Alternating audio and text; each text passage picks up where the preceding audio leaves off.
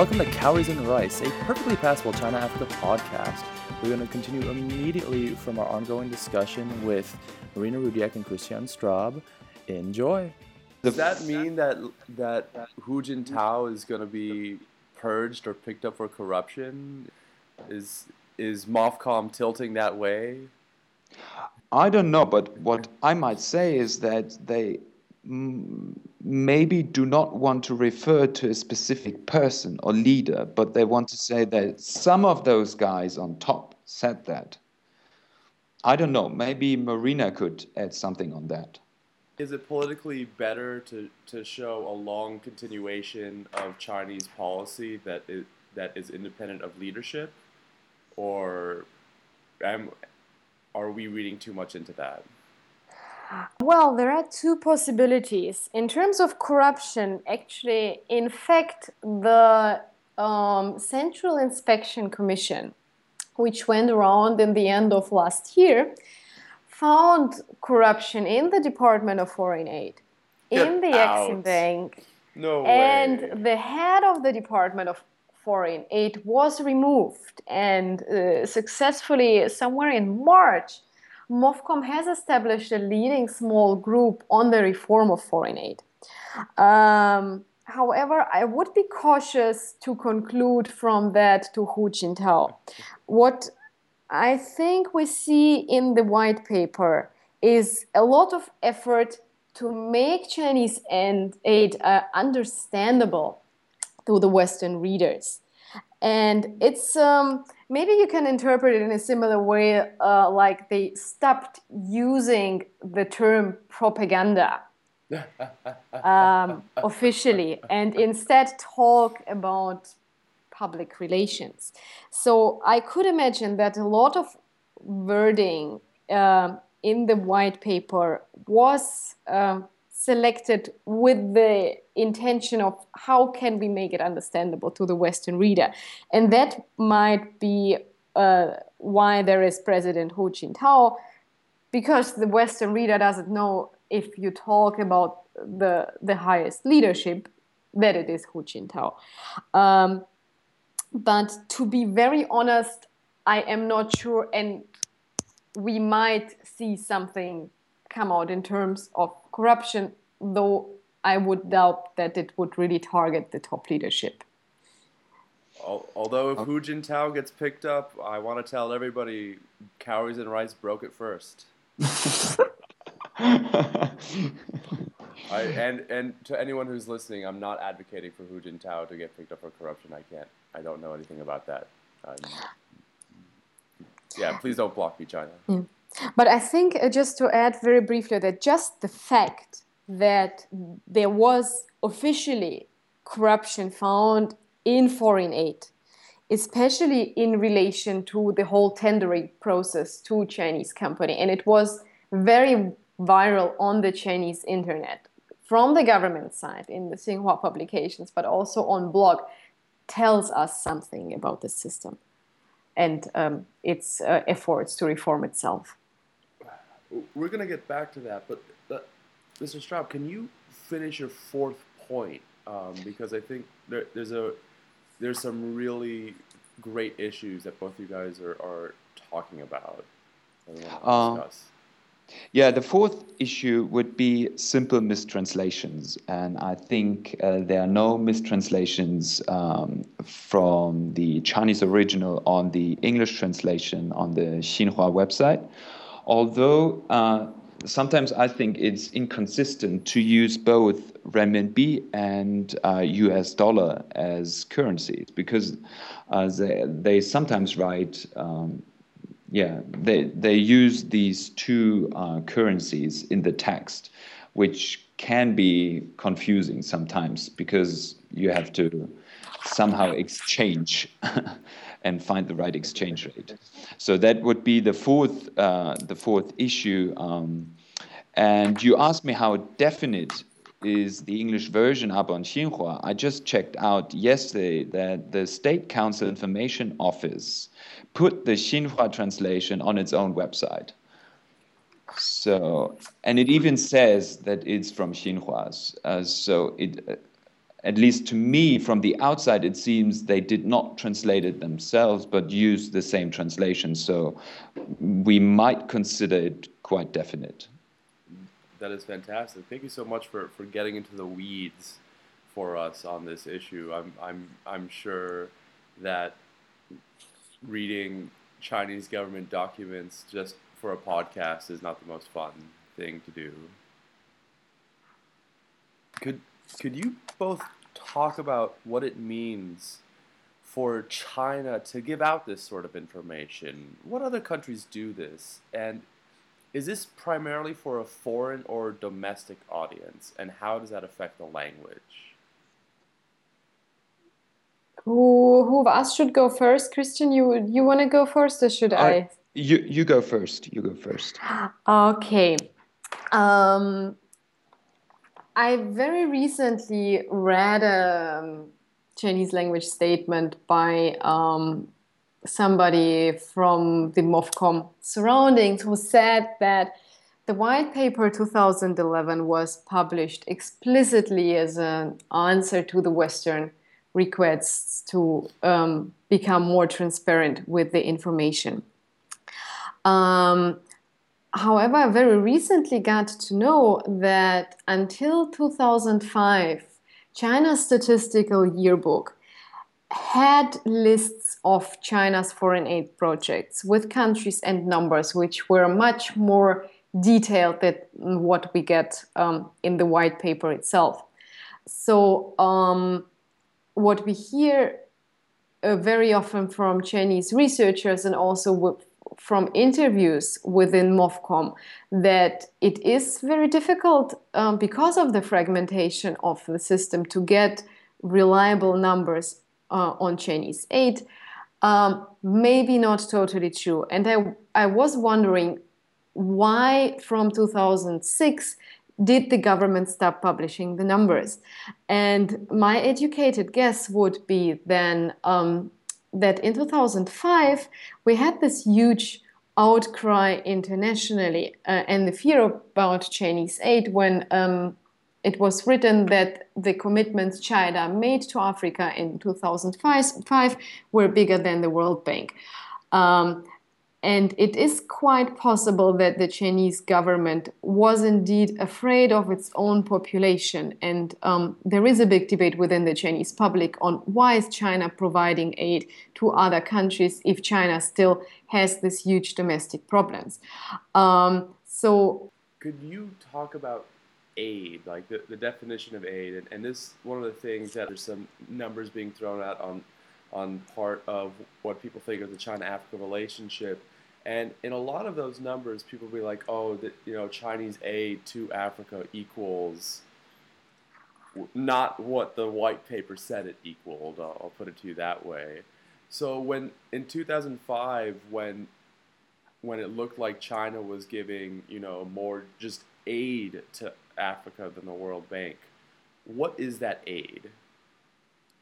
So when um, when the Chinese government talks about foreign aid, um, they talk about um, financial flows channeled through MOFCOM, which are grants, interest free loans, and concessional loans, as mentioned in the white paper. Um, the majority of that financial flows goes through the China Exim Bank as part of um, interest-free loan and concessional loans. However, um, the Exim Bank also provides market loans, and we have market loans through China Development Bank, and many of them are interpreted as being part of aid, but they are not. Neither in the Chinese system, actually, not uh, as well in the Western categorization system. So um, the overall numbers are probably not that big. But when we look at um, the internal realities of the Chinese state to the Chinese government, that would not really matter because the issue is still keeping the stability within China and keeping the Chinese public um, behind uh, uh, China giving aid. So having it, having it still supporting China giving aid and not becoming unsatisfied. And uh, the problem is not the numbers, but the critique coming from the West. So quite possibly uh, the government is trying to find the middle path with giving out as much as needed to satisfy, uh, but not publishing too concrete numbers because um, from the point of view of Chinese public, even not too high numbers might be too high. It, and and it's a it's a delicate balance. It, it it's also one of those things where um, because of language issues or because of perception issues, if if it looks like there's gonna be a big if it looks like there's gonna be a big road built that is done through EXIM or or CDB, sometimes in the article they will use the word investment or aid when it's technically neither. Um, right. Um, and so a hundred million dollar loan turns into a hundred million dollar aid project just with the with the, the stroke of a key or or the, the the strike of a pen. Exactly. I'm not sure if you remember this uh, example with the buses China donated to Macedonia, and the fact was they were not donated. They were just they were, as far as I know, maybe even sold to Macedonia, and they were just handed over by the Chinese ambassador in Macedonia to the Macedonian government. And very shortly afterwards, this bus accident uh, with Chinese school children happened, where uh, kindergarten children died, and that went viral viral on Weibo with pictures uh, of children stating like let's reincarnate in our next life in Macedonia then we can take a school bus to our school oh and my gosh that is um ooh. oh that is um some that is a critique right there yeah no this this just this very little like it, it was 10 school buses but this example shows that we don't need big numbers for the Chinese public being unsatisfied with Chinese aid. So the picture that is constructed is we are a developing country, we are giving aid. Uh, obviously, the West and maybe the recipient countries are not very happy with this aid. So, why are we doing it if we have all these problems domestically? Wow really some really insightful analysis. Uh, Mr. Straub, what do you think about this? Um, I just would like to add that you really have to understand these documents in a in a certain type of dialogue, and these texts talk to certain things or address certain issues and organizations and actors. And like Marina um, emphasize their connections to the UN uh, Millennium Development Goals in the document. There are, um, there are references to, to former historical policy papers, foreign policy papers, and um, there are historical references to uh, uh, former Chinese aid projects, and the most prominent and um, like well known is, for example, the Tazara Railway.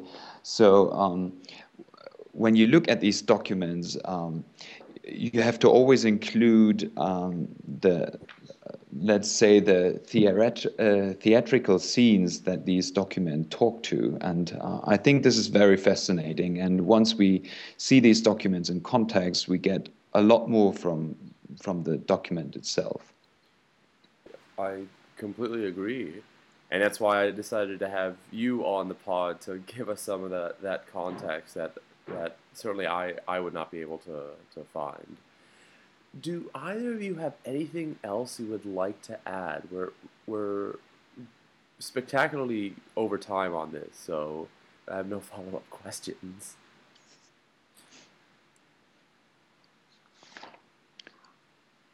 No? All right, well, then we're going to um, move on to recommendations. Ms. Rudyak, would you like to start?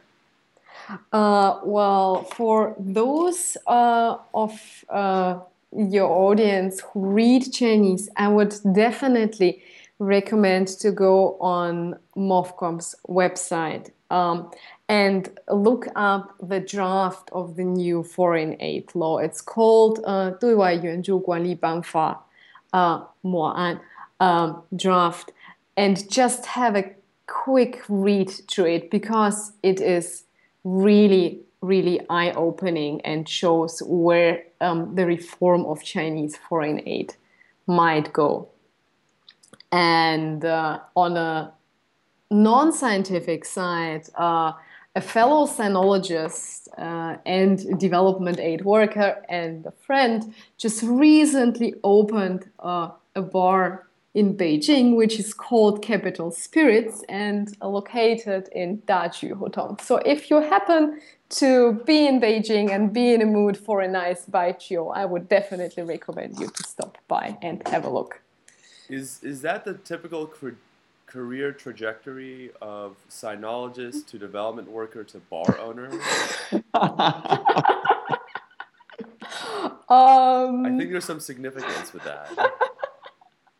Well, uh, that would be an interesting research topic, definitely. Marina, what comes after your PhD?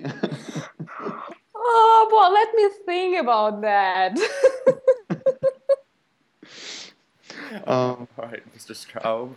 I'm, I might also have like uh, two little recommendations. The first is um, if you're curious, just check out the Digital Archive of Chinese Studies, uh, which is online at the Institute of Chinese Studies in Heidelberg. They have uh, an extraordinary collection of online material, documents, websites on certain topics. Um, especially also uh, Chinese dream collections. So, a lot of documents centering on this term that was first brought up by Xi Jinping.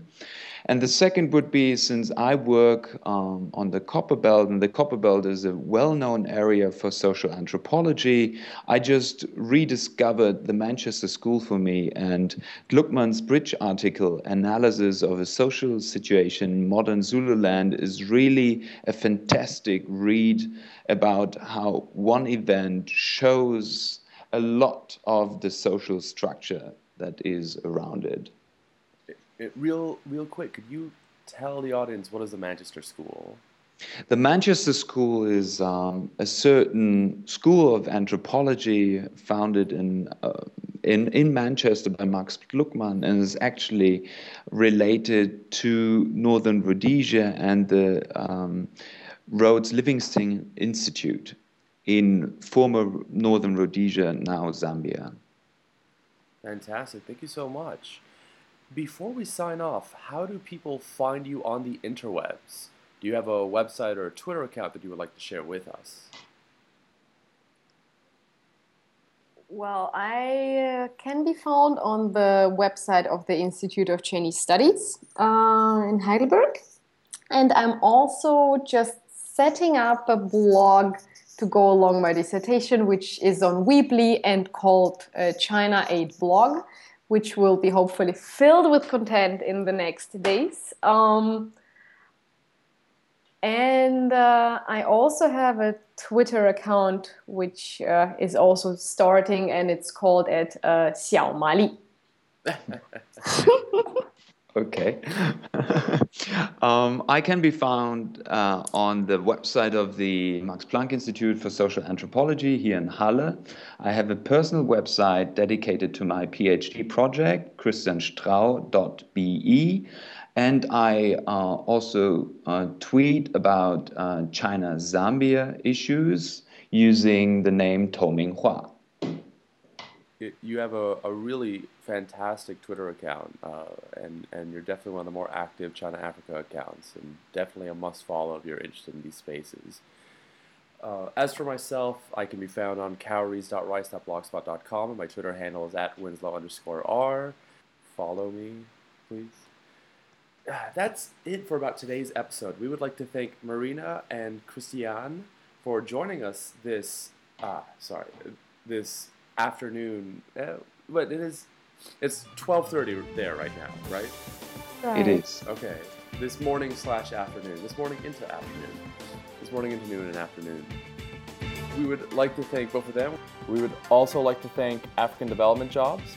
This podcast can be found on SoundCloud, Stitcher, TuneIn Radio, Double Twist, and iTunes. Yes, we have new people we're working with. We are also teaming up with WTND Community Radio for Macomb, Illinois to share our podcast. We'd also like to thank Mighty Mike of Pulse Recordings for composing the theme song, and thank you, dear listener, for giving us your time. Take care.